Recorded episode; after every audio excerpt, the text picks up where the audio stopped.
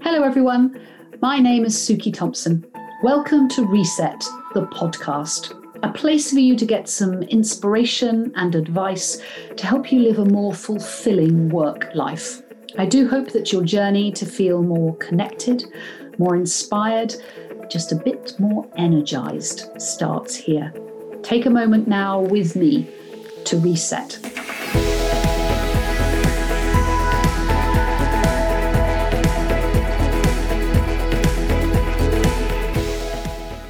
Starting a new role can be daunting for anyone, so Kenyatta has spent equal time thinking about the commercial as well as people aspects of his new job as Chief Membership and Customer Officer at the Co op Group. We discuss the enormous opportunities ahead for him and how he plans to build strong connections with his new team, partners, and customers. Kenyatta has taken time during his gardening leave to reflect again on his own personal journey. He shares a previous moment when he reset his approach to work after he suffered from a panic attack that was mistaken by doctors as a heart attack. He faced the sobering realization that he needed to stop swallowing his worries and avoiding conflict. As perhaps one of the best well known black men in marketing, Kenyatta shares the pressure this puts on him and how he feels consciously committed to being a representation of the African American male and also the voice for people of colour in a traditionally white boardroom. We discuss how Kenyatta goes above and beyond to ensure all people feel they belong in the workplace and that everyone gets a turn. I'm sure you'll find this a really enlightening conversation. And if you do, please click the follow button. We'd really appreciate it and send this to your colleagues and friends. Let's get on with it.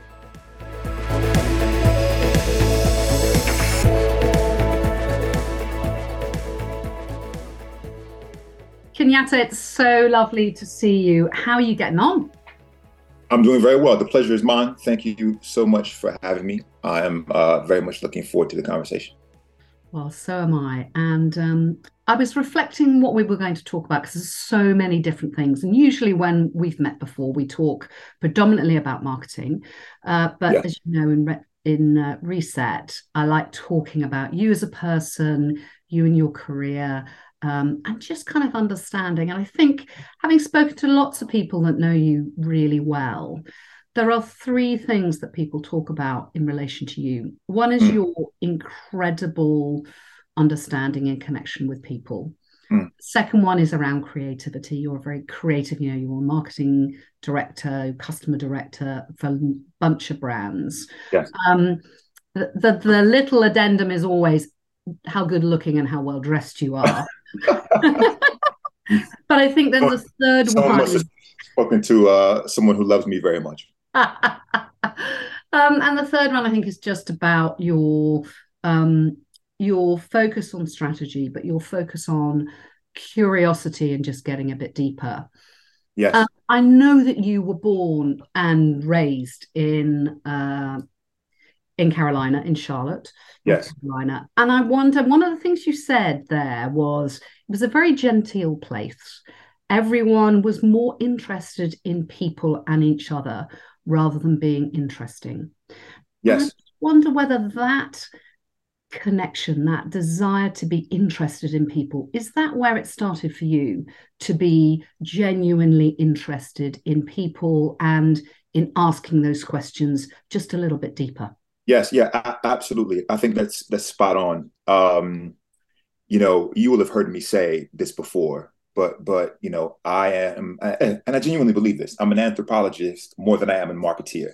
I I am fascinated with people. I am fascinated with humans and the weird and wild and wonderful stuff that we do and why we do it. Um, I included in that number for sure. Uh, there are some things, even at 45 years old, I don't understand about myself. And I'm still working through that process, as are we all, I'm sure.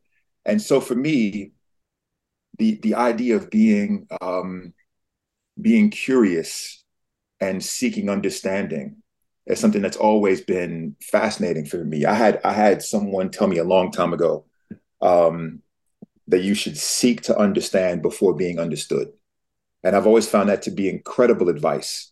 Um, you know, in the African American community, uh, mothers and grandmothers will say it a bit differently. They'll say, "God gave you two ears and one mouth.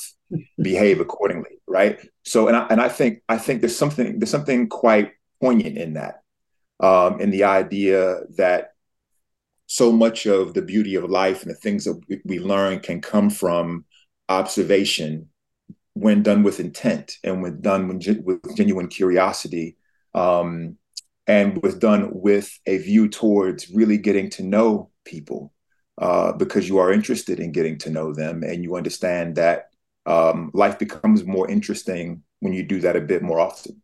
Yeah, yeah, completely, absolutely. Um, I, I just wondered, you know, you you've just finished at M and you're about to start at Co-op, um, and therefore you've had a few weeks of not working in between jobs.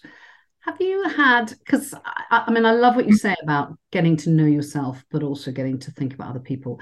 Is there anything that you've reflected on because you've had the time in the last few weeks? Yes. Learned about yourself or those around you just because you've had that moment to breathe and that moment yes. to, to, think about yes. Yeah, yeah. The answer is more than I can share in the context of this podcast. Um, it's, a, it's a funny thing that happens when I think when a person has time to reflect yeah. because oh, it doesn't it doesn't happen that often. No, particularly as an adult, right? So you, you one could argue you have quite a bit of it uh, when you're younger, and I think there's something interesting in the way young people, particularly young adults who are kind of sort of high school, university age, and during those formative years, because they have more time to reflect, yeah. they're a bit more open, they're a bit more curious, they try things. And then what happens is we tip into the next phase of our life when we're working and we're supporting ourselves and subsequently potentially family. Um, and time for reflection shrinks and then it expands significantly when you get into your 50s, 60s, 70s. So it's rare from kind of sort of the age of 25, 30 to 60 when you have that. And I had the better part of four months. Um, and I'll tell you what, one of the interesting things for me was life's distractions can be quite um, purposeful in the context of allowing you to um, disengage from things that probably need to be sorted in your life. Yeah. So so questions creep into your mind, and because you have meetings to attend to, or things to do, or papers to write, or recommendations to draft, you push them to the side. Um, and when things quiet and when things slow down, those questions don't go away. They have space and they're able to reside in your brain, right, and in your consciousness and your psyche in a way that um, when you are working and living, you know, the monotony of life, they don't have an opportunity to take hold. And in the last three or four months, a lot of those questions have taken hold. You know, they're simple questions, but they're not, not easy to answer. You know, who am I? Uh, if someone would have said, Kenyatta, who are you? a year ago, I probably would have answered by telling them uh, my job description or my job title, right? That's not who I am. It's what I do. Um, and now I I am. I'll tell you. There's a there's a Japanese concept that I recently discovered called Ikigai. I may be pronouncing this incorrectly. Think it's spelled I K I G A maybe. Mm-hmm. But effectively, what it means is it means um, the, the English translation would be your purpose. And it's the confluence of four things. It's the confluence of what you are good at, um, what you love, what the world needs, and what you can make a living doing. Right. So it's not kind of sort of a hobby or a passion. It's more than that. It's a confluence of those four things. And I've been exploring that quite a bit over the last, uh, and I, have I've started to come to a little bit of consensus and confluence around kind of my love for um, human nature and, and helping myself and others find meaning and understanding, my love for the written word, which is something I've always been passionate about, written and spoken. Yeah. And and so I'm I've been journaling journaling quite a bit, writing quite a bit, uh, doing a lot of reading and thinking and reflecting on what that is for me in and outside of the context of my career, which I love and yes. very passionate yes. about. Um, yeah. But but it is not all of me, mm-hmm. um, and I am becoming much more aware and conscious of that, and and what it means, right? Which is the other piece, right? So you can be aware, but then not necessarily understand what that then means and how you should navigate through life as a result. And mm-hmm. that's something I've spent a lot of time thinking about in the last few months. So, have you got to a place where, if I asked you, Kenyatta, mm. who are you? Mm. You answer that. Yeah, it's an interesting one. So I'll I'll tell you. I don't know. I don't know that this is correct. I'll mm. tell you where I am centering. I I am centering in one of two spaces. One is a creative, but that's not specific enough. I don't think. Mm. The other is um, a writer um, but I think the one that is becoming more, um, uh, feeling more correct is storyteller. Um, because because I think I think if I think about what I am good at, and it comes from where I grew up, uh, I, I'm I'm good at helping myself and other people make sense of things. Uh, when I think about what the world needs, I think people are desperate to find meaning, uh, and I think storytelling helps people find meaning. Yes. When I when I think about um, you know w- what I can make a living doing, you know, I think some some of the best businesses in the world are repositories of stories. Um, social media, for example, is a great example of this. So if I think about kind of sort of those those things, I'm circling around this idea. Now, now what I do with that um, in the context of my personal and professional life, I haven't yet unlocked. that yep. makes sense. Yeah. Yep. But I am, but I am, I'm circling the drain on this thing, mm-hmm. and it's been, it's been an incredible journey for me. Um, and I've, I've even enlisted some friends of mine who know me very well from back home and from abroad. Um, and they've helped me because they know me Suki, yeah. right? They know me really well. So they've helped me think through, okay, you know, here, here are the things that I observe you being passionate about, also being good at, also being something that the world needs, and also being something you could monetize and make a living at. And and the confluence of those four things seems to be circling around this this idea of of storytelling. And what that might mean, I don't know. We'll see. Yeah, uh, yeah, excited. I can see that. And um, uh, you know, look, I don't know you very well, but I think that certainly pulls together those those kind of attributes of creativity, of strategy, of what you are very good at, mm. of your love and passion. Um, I'm interested in the, you know, so I think they're lovely that you've you've got other people to come and help you have that kind of conversation with yourself. Have you had to look at, at the stuff perhaps that you're either not so good at or the mm. that you find hard. Because I think the other thing you, you, touched on at the very beginning is it's quite nice to do the easy stuff, isn't mm. it? Yes. But actually, the, the the stuff that's hard or the stuff that you know you don't really deal with because yes. It's yes. really hard. Yes. don't yes. you have time to do that? Yeah, and in in in in the same context of the last three or four months of reflection, one of the things that I've been thinking a lot about is, you know, how, how I can do a better job creating, cultivating, maintaining, strengthening personal and professional relationships. One of the things that I have come to learn about myself in the last, I would say, 12 months is, you, you know, the the background and the backdrop of my psyche that drives the way I engage and communicate with people in good and bad ways. And one of the things that I've learned is I've always been a person, particularly in my personal life, not so much my professional life, but in my personal life, who has tended to avoid conflict. I've, I have, and I'm honestly, I can say this. I don't think I've ever gotten into an argument with a significant other ever. Um, now, that's not because there weren't things to debate. Mm-hmm. That's more because my nature is one of uh, of uh, of conflict avoidance. And one of the things that I've learned over time is, you know, I grew up thinking that conflict avoidance was the right thing to do. It was a good thing. what I've learned over time is that healthy conflict and healthy tension, particularly when approached in the context of me and you versus the thing, yeah, and me versus you, can be incredibly helpful, uh, and also help to b- build and strengthen the relationship in ways that the avoidance of tension can harm or hurt it because it can over time build up um, resentment. And I don't, I've, I've never been a particularly resentful person. I don't hold grudges and this kind of thing. But, but I, I think when I reflect on it, one of the things that I learned, uh, and I mentioned this earlier in our conversation, in in the in particularly in the African American diaspora and households in the states and African American households, one of the things you will see almost um, um, consistently throughout is this idea of you know if you want to get in trouble in a black family's household be disrespectful. Talk back. Yeah?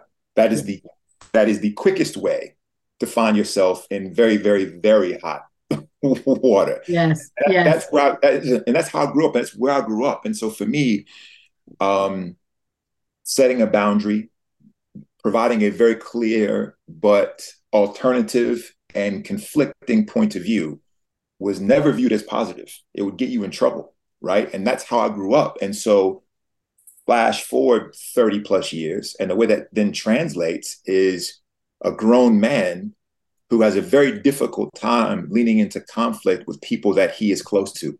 Mm. Like I said, I don't I don't really have this issue at work, but with people that I'm close to and care about, I can find it and have found it very difficult to do those things. And that's one of the things that I have over the course of the last um, several months been been been working on. I share I share an anecdote with you, uh, if you yeah. don't mind. No, no, the, please do. The um, I'd say about this was this would be about four, five, four plus years ago. Uh, I was in a situation where you know things were very challenging at work. I had a, I had a challenging situation personally but because of my conflict avoidance uh, nature, you know, and also because I was raised by a very stoic father. Yeah, he was very tall I, and, an, and an American footballer, wasn't he? So he sounds yeah. like a kind of high achieving but slightly scary. Yeah, eh, but but but also incredibly kind. Yeah. But you know, show no emotion, kind of stable, steady ship kind of thing, yeah. right? Okay. So I was raised in a household where you know, th- you know, things would happen, and my view was if there was tension in the house or tension at work or with personal life or friends or whatever, you kind of sort of as a man, your job is to just swallow that, just eat it, you know, you know, just and and and and consume and push down and compact and forget, yeah, because your job is not to complain yeah. Your job is not to make things feel bigger or larger. Your job is to find a solution. Your job is to make um, things that could potentially rock the boat go away, right? Now, uh, you do that long enough, it's going to catch up with you. I remember I came back from London on a business trip. I was sitting on the edge of the bed and I thought to myself, I don't feel right. I'm not really sure what this is. Um, so so I went to the urgent care kind of walk in. There's a three hour wait. They had a, a, a, on the board. They had a clock that showed the wait time for any new person walking in, and it was more than three hours. I walked to the front, spoke to one of the nurses at the station. She said, "How can I help you?" I told her how I was feeling. She said, "Describe for me again." I told her. She took me directly to the back, directly to the back, and it was one of those situations. I don't know if you've ever been in where one person speaks to you, then they leave, and then another more senior person comes in and now it's two people speaking to you and they're asking you questions and then they leave and then they bring in another more senior person now there's three people speaking to you and i'm thinking to myself what what the hell is happening because you're freaking me out right yeah yeah next thing i know the attending physician is in the room he's handing me a pill he says lay back when you take this you're going to feel lightheaded i used to sell pharmaceuticals for a company called pfizer i knew i know what a nitrate is so i said is this a nitrate he said, Yes. I said, Do you think I'm having a heart attack? Mm-hmm. He said, Everything in your body is saying you have had or are about to have wow. a, a heart issue like now. Yeah. So we got to get your we got we got to get you settled. They put me in the back of an ambulance, took me directly to the hospital. Um, EKG, heart monitor, the whole bit. Mm-hmm. I sat in front of the doctor at the at the hospital, and he says, "Look, you seem fine. Have you ever had a panic attack?" I said, "No, I didn't feel anxious at all." He said, "Look, we hooked you up." He said, "Everything that we saw, everything that you described, said that you know something was about to happen to you. Don't know whether it was actually going to be the case or not, but he said, look." He asked me, "Do you do drugs?" I said, "No." Do you drink a lot? I said, Rarely. I don't smoke. Mm-hmm. He looked me straight in the face, straight in the face. And this is what he said.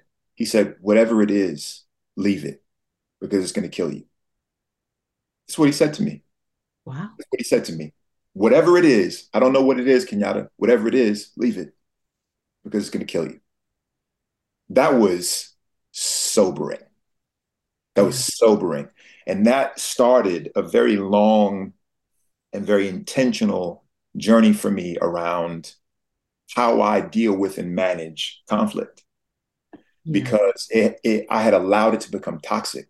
It was it was killing me, you know. Mm-hmm. And so and so for me, particularly over the last six months or so, I spent a lot of time thinking about how I can lean into um, those situations, those discussions in a way that is helpful versus harmful. Mm and that, that's fascinating and i think and it's so interesting it has such a massive impact on you physically because you're in that place but how do you do it i mean because this is this is you know i mean yeah, yeah, yeah. No, I get it.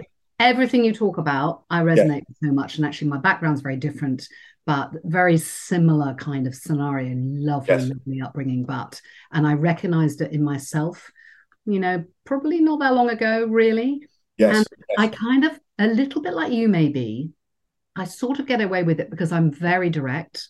I'm yes. very open. So yes. people assume that actually we're very good at dealing with confrontation. But there's yes. quite a big difference between dealing with confrontation of stuff we don't really care about and dealing with confrontation about stuff we really care about where actually we just don't deal with it because yes. it's painful or we don't know how to do it we don't have the framework. So i'm yes, really yes. interested in in how have you got over that next bit?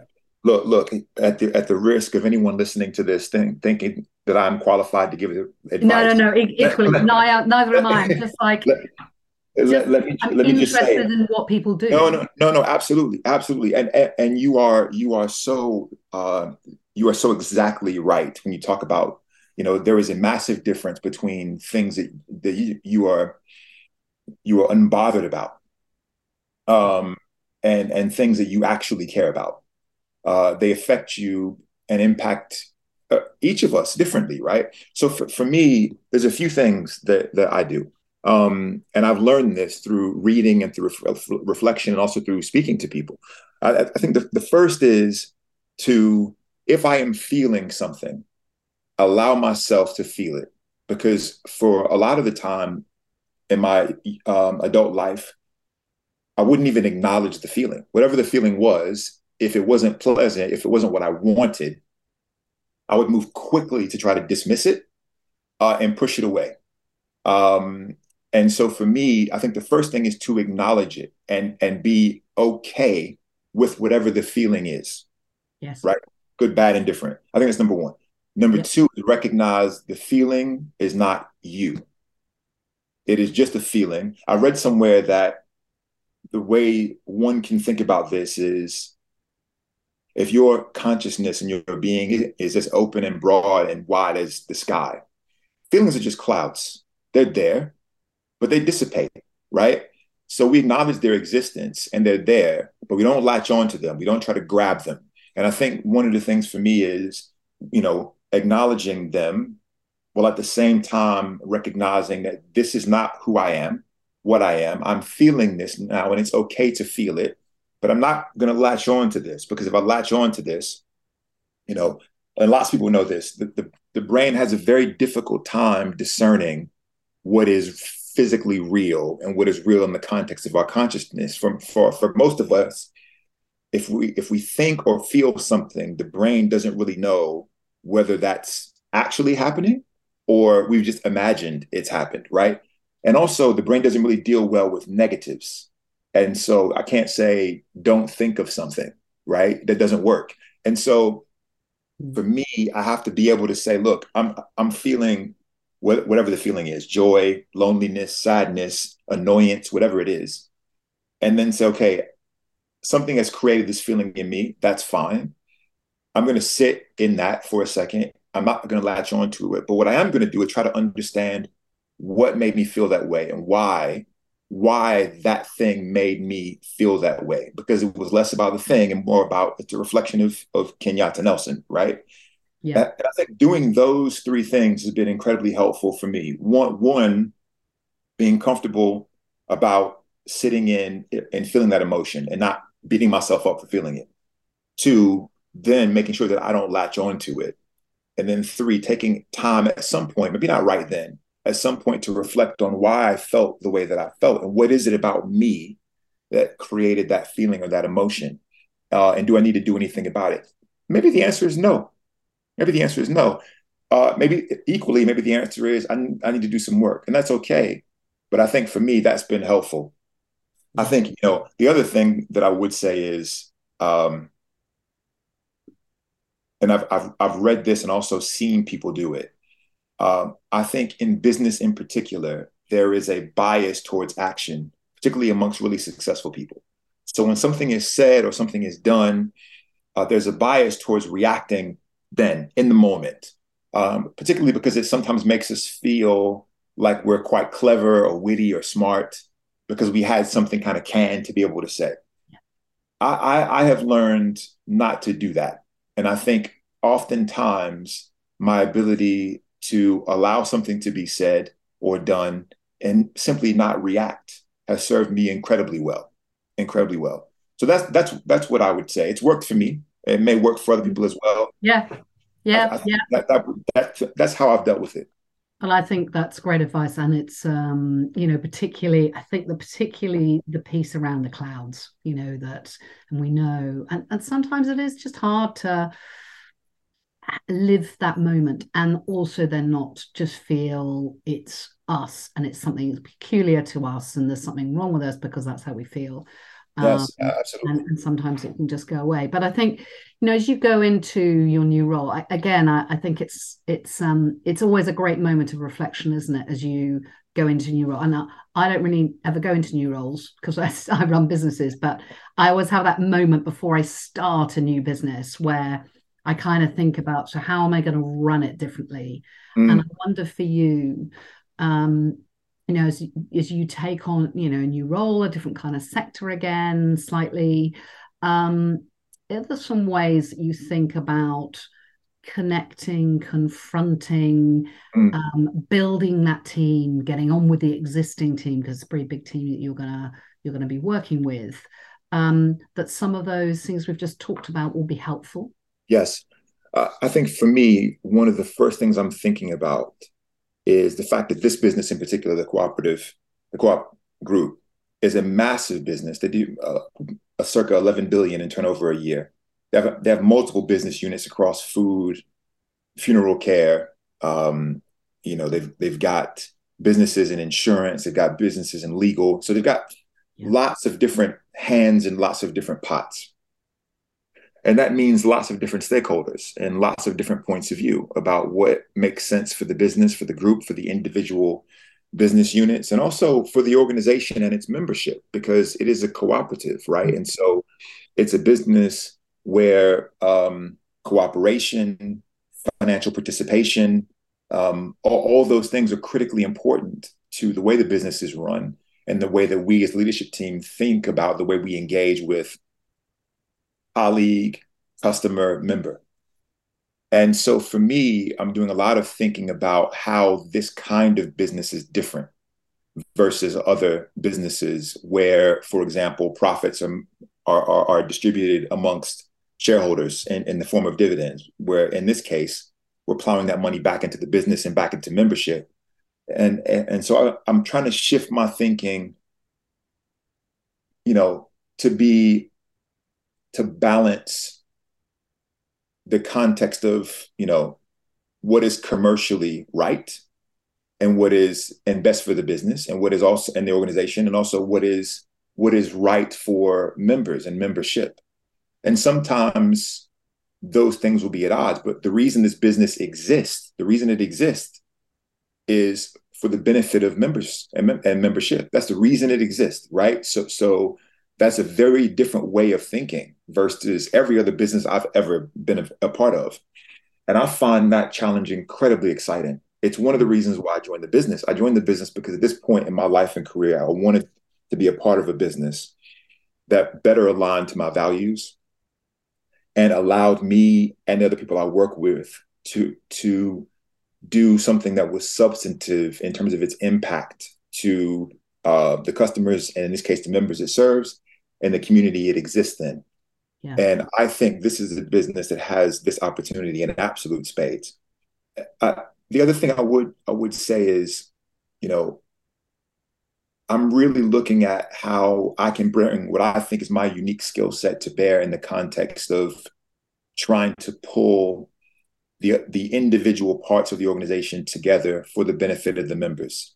One of the things as I look at co-op, and I haven't joined the business yet, but as I look at it from the outside in, I think there is an enormous opportunity for the business to do um, an even better job at articulating the benefit of membership and then using all of the assets that it has to create uh, what I would class as a, a, more a more interesting and and and um, compelling membership proposition.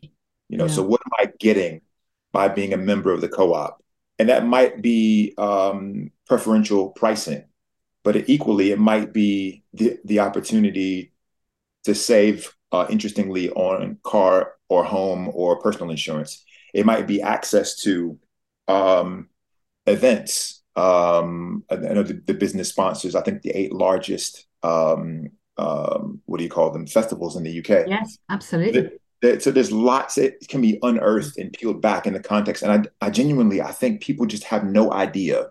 No um, what what this business is involved in and all the good that it does. And so yeah. part of my job is to is to not just kind of sort of drive footfall or drive the commercial outcome of the business, but also to help people understand that the better the business does commercially, the more good the business can create yeah. for the community it exists in and for the co-ops uh, and uh, membership. And so that that for me is incredibly exciting. I'm I'm, I'm really really looking forward to. Yeah, I think it's so interesting, isn't it? I've interviewed the previous CEO and uh, and actually a previous CMO a, a little while ago, um, and and I and I have a particular love of the co-op because during lockdown I lived in Cornwall mm. because my daughter was there, and as you know, I, I spend split my life between there, which is where I grew up. Um, and I live in a very small town called Perranporth. And during lockdown, there was the butcher's that was open, the baker, Boots the chemist, and they have bizarrely two co-ops. Mm. for a very strange reason. One is kind of franchise and one is owned. Um, and that was literally for three months the only shops that were open. Wow. And wow. because it was by the beaches, all the beaches were closed and partitioned off because a lot of National Trust property. So um, I spent a lot of time there. I'm a very proud yes, member. Yes. But I think but I think it's fascinating, isn't it? Because I think alongside um, John Lewis, which their kind of partnership is quite different. Yes. think about particularly the very big brands in the UK, there isn't another company like it, and there isn't no. membership that works in the same way or means the same thing. Um, no. I think no. it's a fascinating challenge, and I and I, but I also understand from your point of view that desire to be part of something that has a really strong set of values and yes. a culture that you can identify with and actually kind of help build. Absolutely, absolutely. And I, I look, every single person I've met in the lead up to accepting this role and starting this role has been absolutely fantastic.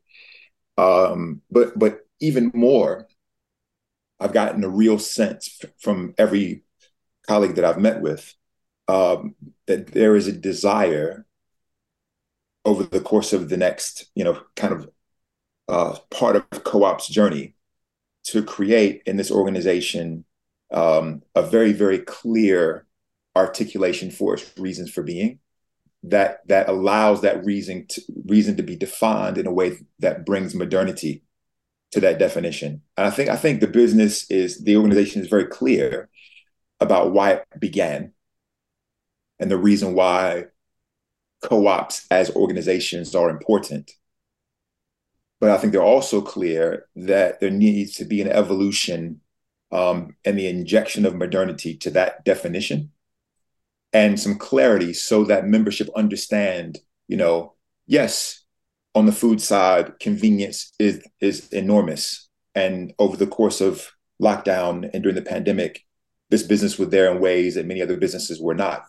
But even beyond that, I shop here because I understand that this organization does X, Y, and Z for the community it exists in. And I think, you know, one of the things I'm incredibly excited about is working with that team to, to better define that and also articulate and communicate it more broadly. And we've got some some phenomenal things planned um, and in the pipe for the next 12, 18 months um, that I'm very, very excited to be a part of.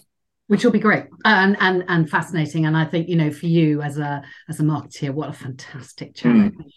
I mean, I think the other thing that I'm interested in is, and the co-op have, I think, worked quite hard. They've been very forward in embracing some quite interesting diversity and inclusion policies. They've, mm-hmm. they've been quite open in some of the well-being programs that they've put in place. Yes. Um, and I just wanted to, and I'm fascinated about how you are going to help your teams. And, I, and the reason that I always love working with marketing teams, particularly, you know, obviously in my Oystercatchers world, but in my Let's Reset world, because often marketing teams are the ones that, that can make the big difference in organizations because they're mm. used to change they're used yes. to yes.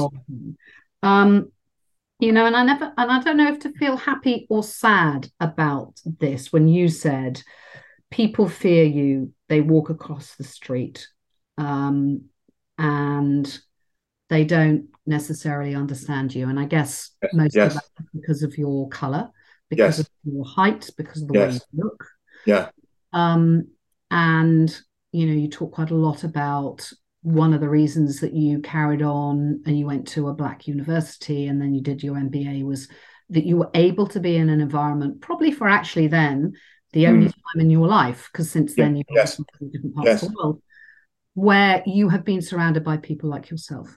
Yes, yes.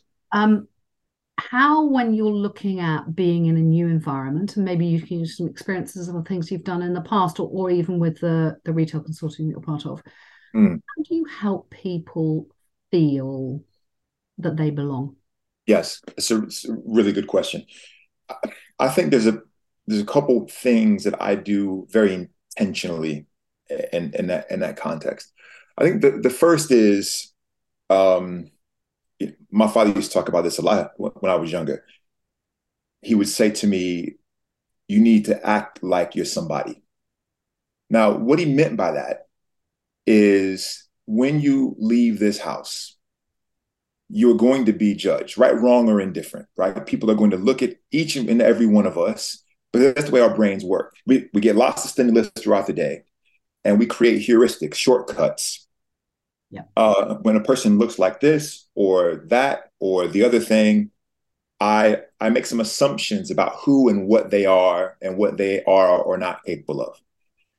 I'm not suggesting for a second that that's fair, but I am suggesting that it is real, right? Those things occur. And so, for one, I try to be conscious of that. And I try to make sure that in every room that I am in, the room, to the extent that I can, the room is improved because of my presence. You know, and I'm not saying that to suggest that I'm the smartest guy in the room. I don't think that I am. And if I am, I, did, I need to find a different room. But I, I do think, I do fundamentally believe, one, that I bring something interesting and compelling to the conversation. And two, I do my best to make sure that that is that that belief is backed up with evidence and so for me, one of the things that I do personally, because because I I, I am I am aware that when I walk in the room, most of the time I am the only person of color in the room. Yes. And so wh- whether or not I want to speak for all other people of color, um, I sometimes do. I sometimes do. And and and look, if you ask people in the room, you know, uh, is Kenyatta the proxy for all African American men or men of color? Everyone will say no. Um, but the reality is, yeah, you no, we, we know what we are exposed to, right? And so I am I am conscious of and very intentional in making sure that, that people who get exposed to me walk away to the extent that I can, feeling relatively positive about that. Now, some might look at that and say, "Well, look, that's not that shouldn't fall on your shoulders. It's not fair. World isn't fair." Um, but but I, I I'm I'm consciously committed to making sure uh, that I do my part to create in the mind's eye of people that I come across a positive impression about uh, the African American male. I think it's important. Um, and it's not necessarily my responsibility, but I do it because I think it's the right thing to do. I, I think it's number one. I think number two is um, I I have in me, I always have, and I continue to have, and I think it's I think it's a helpful um, characteristic. I have in me a very deep distaste for inequity. Um, I, I think I think I see this in my son. I have a son who's seven years old um, you know, I see when he plays, you know, winning is good, losing is okay. But where they have fun is when they play and everyone gets a turn. Kids, I think, and in, in, innately they understand fairness. They get it, right? Even when that has been explained to them. If something isn't fair, they can sniff it, they can sense it. Sure. And and and and I I I have a deep distaste for inequity. And look, we live probably in, what could be described as the most inequitable time in human history, potentially, right? Uh, but if I am in the room and if I am able to influence the thinking and the conversation, and the behavior, there will be equity in the room. Um, people will be heard because I think people want to be heard. It's it's critical uh, to a person's self belief and value yeah. that they that they are that they are heard and listened to. And so for me, making sure that voices in the room are considered and are heard are so important, not just because of what that means for the person who is speaking or sharing a thought, but also for what it means for sharpening the idea that we're debating in the room. And so that's kind of sort of the second thing that I do. I, I think the the the third thing I, I, try to do to make people feel like uh, they they belong is I at times, and, and, and sometimes this works well, other times maybe not so well, but I, I like to inject um, a, a little bit of tension into conversations. I want to make sure that we've considered all the alternatives. Um, I'm, I'm I'm not a huge fan of conversations where we come to consensus quickly. Yes, because it it it, it, it, it, it's a bit of a red flag for me because I think mm, that was a bit too easy. Yeah. Right? I don't. So, so you know, I wonder is there something not being said in the room? Uh, yeah. Now, I, I'll be I'll be honest. I picked this up from people that I've watched in leadership positions before, and there is a skill to doing this because if you do this wrong, you you can be very disruptive, right? But I, I think there is there is um, value in uh, it's called the Disney method. Some people call it the Disney method. I read a book a long time ago called Creativity Incorporated by Ed Catmull. And he is one of the three founding members of Pixar. And he talks about how they do this thing with every idea where it goes into effectively three different rooms. And in one room, they talk about all the things that are great about the idea. Yep. And the second room, they fundamentally just try to destroy it and all the reasons why it will never work. Um, but they're doing that to strengthen it and then in the last room it's a bit more balanced yep. um, and and taking a conversation through those three things i think i think in that way uh, when i try to do that i think it helps people feel like th- they can voice a point of view even if, if even if it's provocative without fear of judgment or retribution right this is a safe space you try to create psychological safety is probably what i'm saying yeah. Um, but I think th- th- those three things, in, in, my mind, have helped.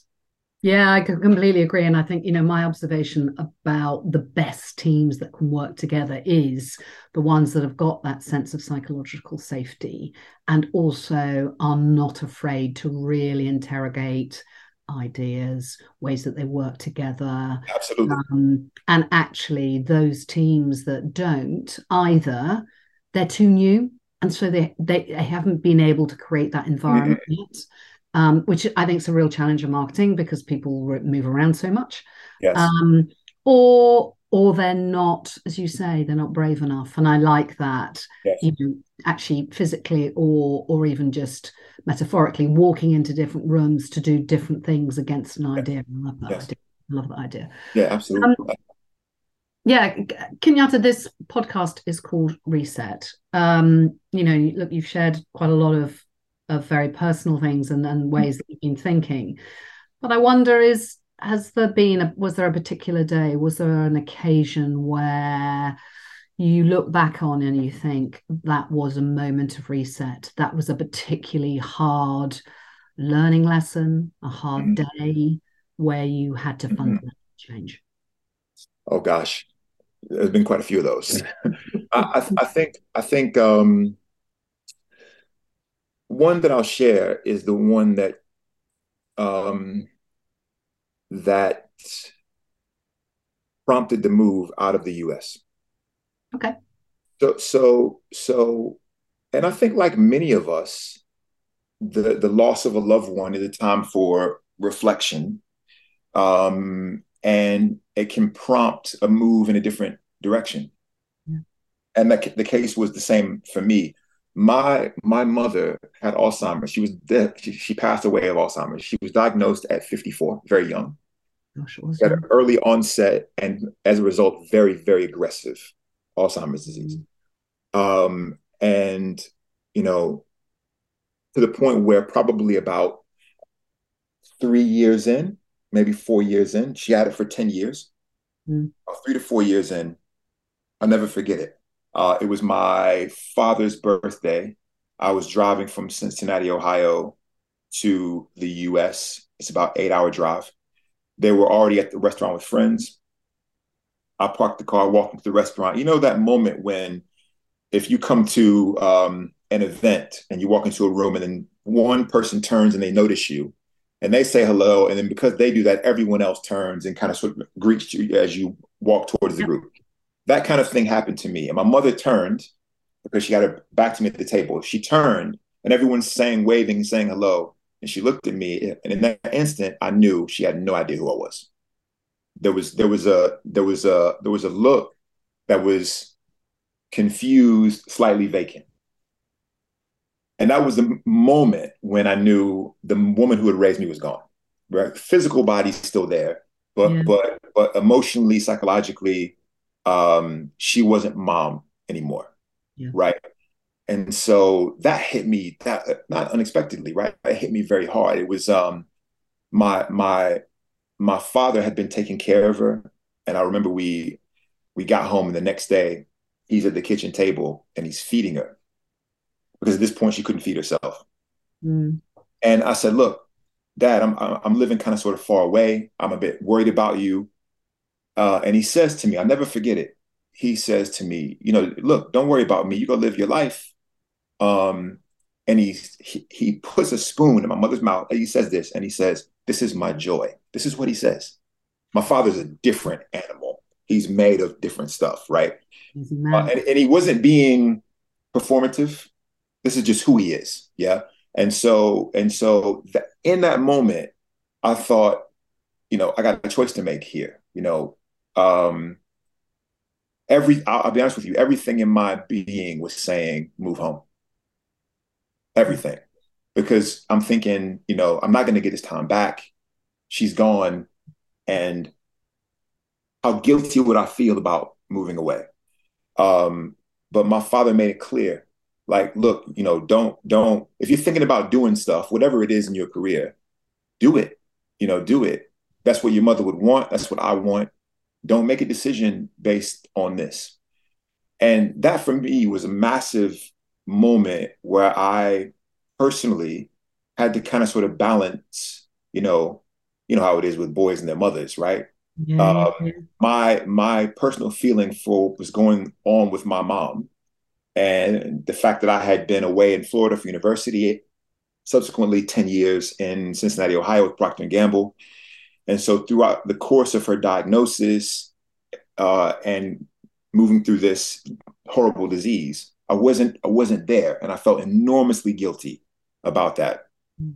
But then to be told by this man, one, you shouldn't, and two, don't you dare, Yeah. because that's not what she would want, right?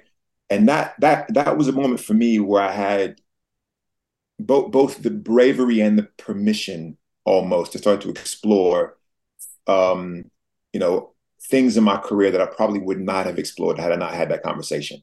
And uh, less than a year later, I was speaking to a woman named, named Michaela Ratti, who offered me a job uh, to lead global communications in Geneva, Switzerland, um, for what at the time was called P&G Prestige, which was all the luxury um, fragrances and skincare and the whole bit.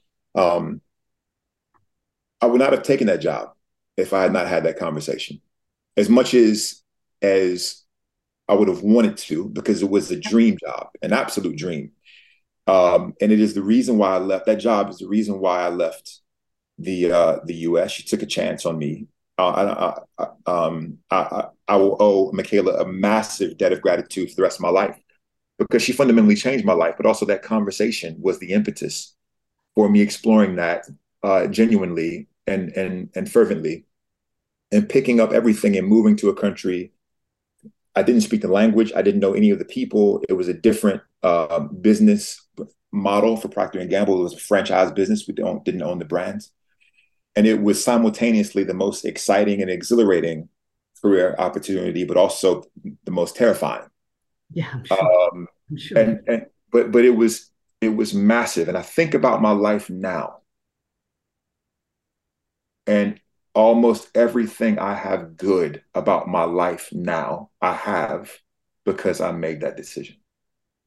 Mm. You know, so I, you know, I, I was speaking to my father about this um, a week or so ago, and uh, he was he reminded me. He said, "You know, you've lived, you've worked outside of the U.S. now longer than you worked in the states, right. um, and that would have been unfathomable before that that conversation."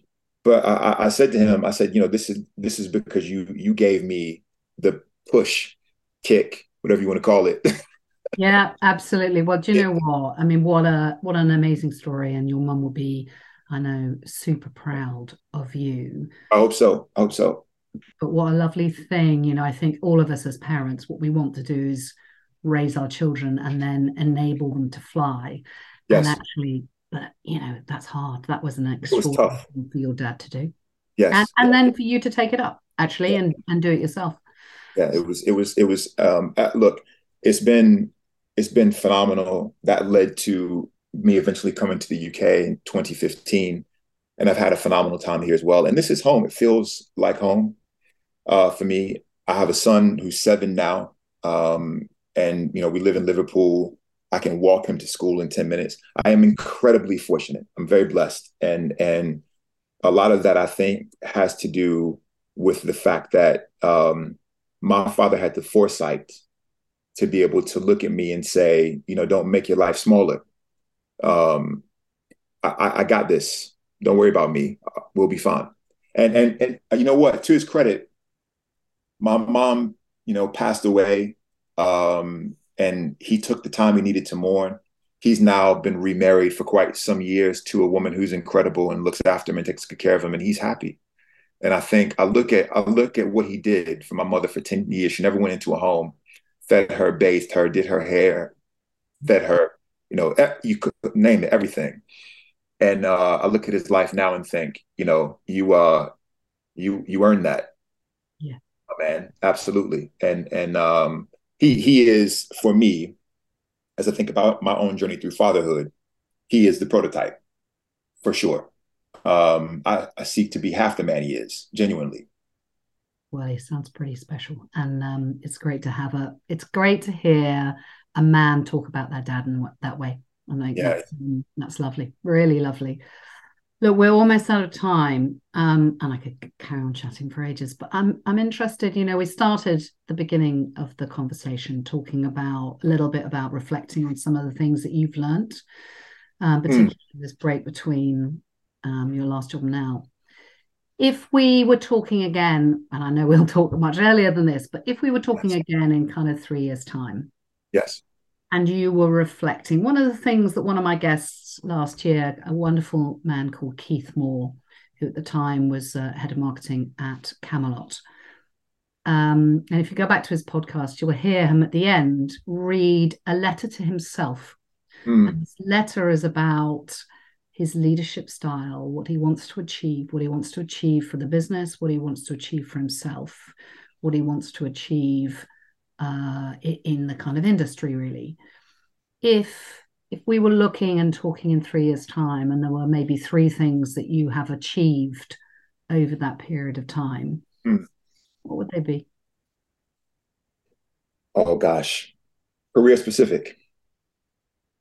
Yeah. Or would they be? Uh, yeah. So so I I think there there would be in the context of my new role for the co-op one of the key things would be a very clear and compelling articulation of the co-op group and the benefit of the co-op group's existence for all the members who participate.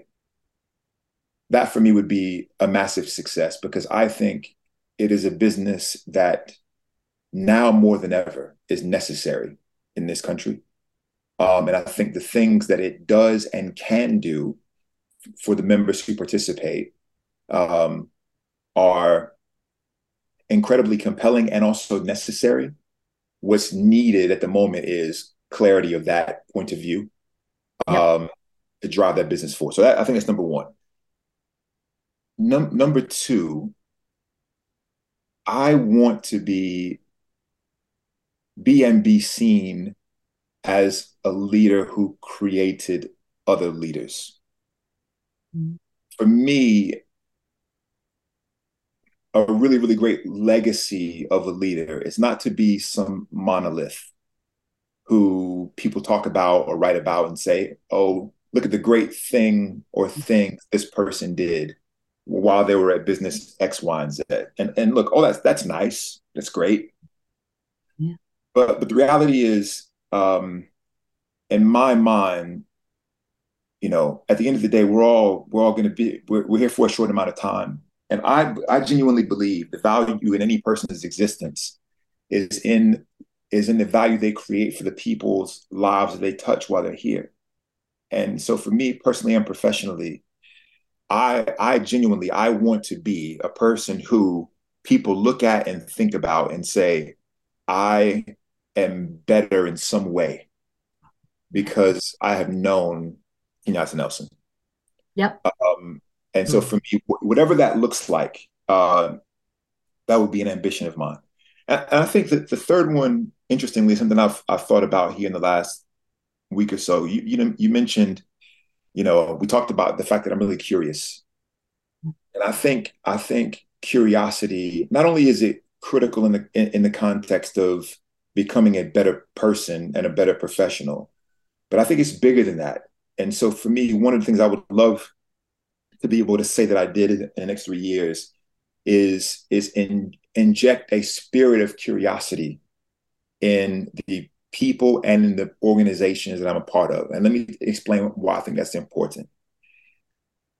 I view curiosity as the desire to learn, know, or understand something. In that way, curiosity is the prerequisite for empathy because empathy is fundamentally the understanding of an alternative point of view, right? But you can't do that if you're not genuinely curious about the other point of view, right? And I believe genuinely empathy is the highest order of human intelligence. I genuinely believe this. I think there is no order of human intelligence higher than empathy. Yeah. But empathy cannot exist in the absence of curiosity. So for me, I, I think any organization I'm a part of, any person that I speak to, if if I can inject inject a level of or a desire to be more curious, that would be something I would be probably most proud of if I could say in three, five years' time um, that the people, the organizations I was a part of are more curious because I was there. And that would be an extraordinary legacy, wouldn't it? And a lovely one. And I think, um, you know, we talk a lot uh, in this podcast and let's reset around the seven needs of well-being and performance and how they link together and and mm. actually curiosity creativity is one of those and we know it makes such a big difference to people we've talked about purpose we've talked about creating those kind of connections and people and um, that sense of feeling secure um, yes. The last the last two areas of those seven needs are around your mental and physical well-being. We've touched a bit on mental well-being but i just wonder finally what do you do for your own sense of physical and mental well-being? Yes. Oh gosh i move. Um yes move, movement I, is life. I, I, move as much as i can. You know you know when you talk about kind of sort of this idea of entropy and and effectively death you know things are dead when they stop when they stop moving and and movement for me to your point movement is life and you know change of direction change of point of view perspective uh, those things should not be feared um, because they are fundamental to living. And so for me, I, I try to get out and move as much as I can. I'm in I'm in the gym probably five to six days a week. I try to go for walks whenever I can, weather permitting. I think um, human beings are designed to be out and to be moving, and also particularly as a as a melanated person, vitamin D is critically important and I don't get enough of it in the UK because there's yeah, no. I know. Right? So, so, so one of the downsides of how, having melanated skin is that it takes a bit longer for the vitamin D to penetrate, and in an, in an environment like the UK, that can be quite challenging. And so I try to get out. Um, I also I also do what I can to travel. I just came back from South Africa hmm. uh, yesterday, in fact. Um, I think when we travel, we come back with different eyes um, and I think it's really important. It goes back to my point on empathy. You know, trying as best you can to expose yourself when you can to different perspective, points of view, ways of life. I think is really, really interesting. And you don't have to leave the continent to do that. You know, you don't have to leave the country to do it. Um, but I think it's really, really critical. And so I would say move, get out and get some sun, and also experience and try new things um, those three things for me, you know, you I try to eat healthy as much as I can, but but aside from that, doing those three things, particularly over the last couple of years, I think have been extraordinarily helpful. Brilliant. Thank you. Well, Kenyatta, it's been an absolute joy to talk to you. Good luck in your new role. Thank um, you so um, much. And uh, I look forward to spending more time with you anyway. But um, yeah, thank you so much for sharing some of those brilliant stories. You are definitely a wonderful storyteller. But oh, I think, as we've seen today, so much more as well. So thank you. It's been lovely to talk to you. This has been brilliant. I really appreciate it. Thank you very much. Thank you.